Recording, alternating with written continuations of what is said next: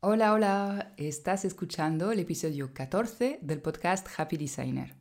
Soy Noé, diseñadora gráfica y la fundadora del estudio online de branding Lunes Design. He creado este podcast para compartir el backstage de mi estudio, cómo me organizo y qué hago para que este negocio sea sostenible y me permita dar lo mejor de mí en cada proyecto. Hoy vamos a hablar de procesos de trabajo y muy concretamente de cómo podemos hacer para evitar tener tropecientas revisiones de parte de nuestros clientes. Vamos a ver, nuestro objetivo y súper gran reto como diseñadores es entender y encontrar el estilo que le va a encajar a nuestro cliente. Esto significa por una parte, que tenemos que encontrar el punto de equilibrio entre el diseño que le va a funcionar al cliente estratégicamente y el diseño que le gustará al cliente. Porque claro, es importante que se sienta mínimamente cómodo y orgulloso de esta imagen que tendrá que usar, aunque no va a ser el criterio para diseñar. Por otra parte, el cliente nos tiene que proporcionar la información sobre su negocio y sus propios clientes, de manera a que podamos hacer lo anterior, es decir, diseñar de forma estratégica de una manera acertada. Hay muchas cosas que podemos hacer durante el proceso para que todo vaya como la seda. Te voy a compartir lo que he aprendido a lo largo de los últimos años trabajando de freelance. Lo primero fundamental es la recogida de información, o sea, la parte del briefing.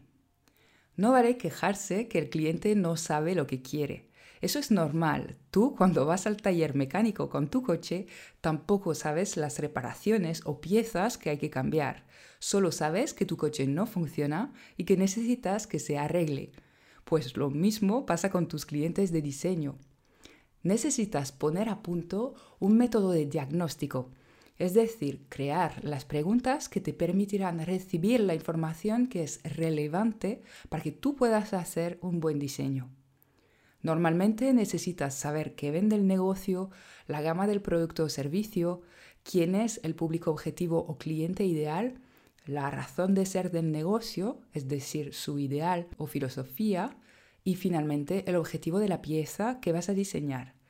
Pero esto, vamos, que si tú sientes y tú necesitas algo más, saber, yo qué sé, el nombre de la mascota del cliente para inspirarte, pues adelante.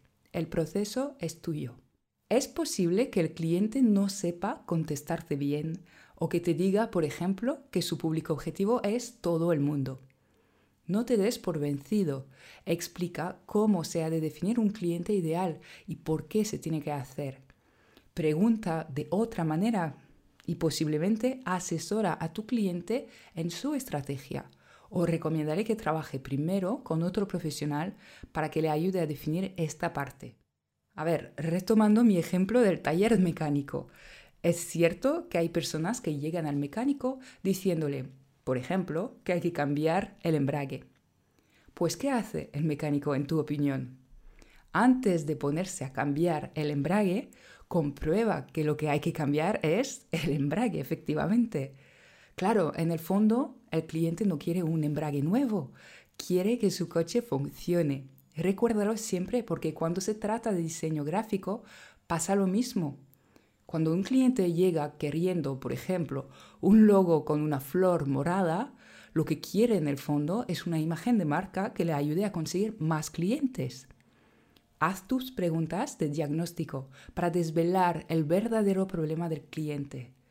Puede que acabes diseñando esta flor morada. Lo importante es saber por qué lo haces y si esto es la mejor estrategia para tu cliente.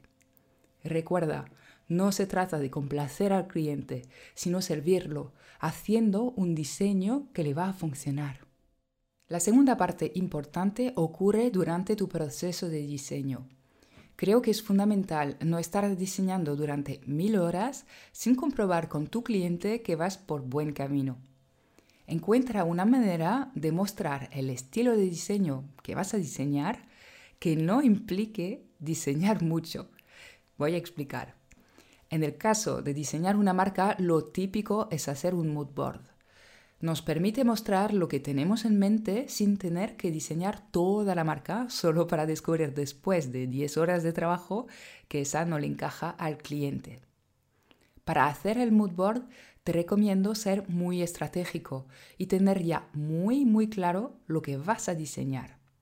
Enseña las tipografías y los colores exactos que planeas usar y completa con fotos e imágenes que muestren el estilo que vas a seguir. Personalmente te recomiendo mucho acompañar el mood board con un pequeño documento que retoma la información proporcionada por el cliente y explica por qué has definido este estilo visual. Por ejemplo, define la personalidad de marca que crees necesaria crear y explica cómo tal tipo de letra o colores ayudará a reforzarla. Vamos a ver, para piezas más pequeñas, tipo una imagen para Instagram, un banner, un email, diseñar todo un mood board puede ser engorroso. En este caso te recomiendo recopilar algunas imágenes de referencia que muestren el estilo que planteas seguir. Concretamente, puedes crear un tablero de Pinterest con algunas referencias de diseño. Como en el caso del mood board, primero ten súper claro lo que quieres diseñar y busca imágenes que se asemejan al máximo a lo que tienes en mente. No hace falta marear a tu cliente con 10 imágenes. Si tienes 5 y están bien escogidas, es más que suficiente.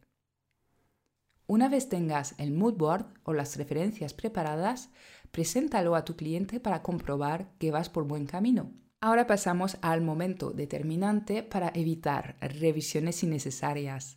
Es la presentación de tu diseño. No puedes chutar un JPG por email y cruzar dedos. Debes agendar una reunión con tu cliente o preparar un documento PDF completo para mandarle. En este documento o en esta reunión es necesario que compartas la razón de ser de cada elemento del diseño. No describas lo que hay, sino explica por qué has elegido estos colores, esas tipografías, formas, símbolos o estilo de diseño, siempre enlazando con la información del briefing.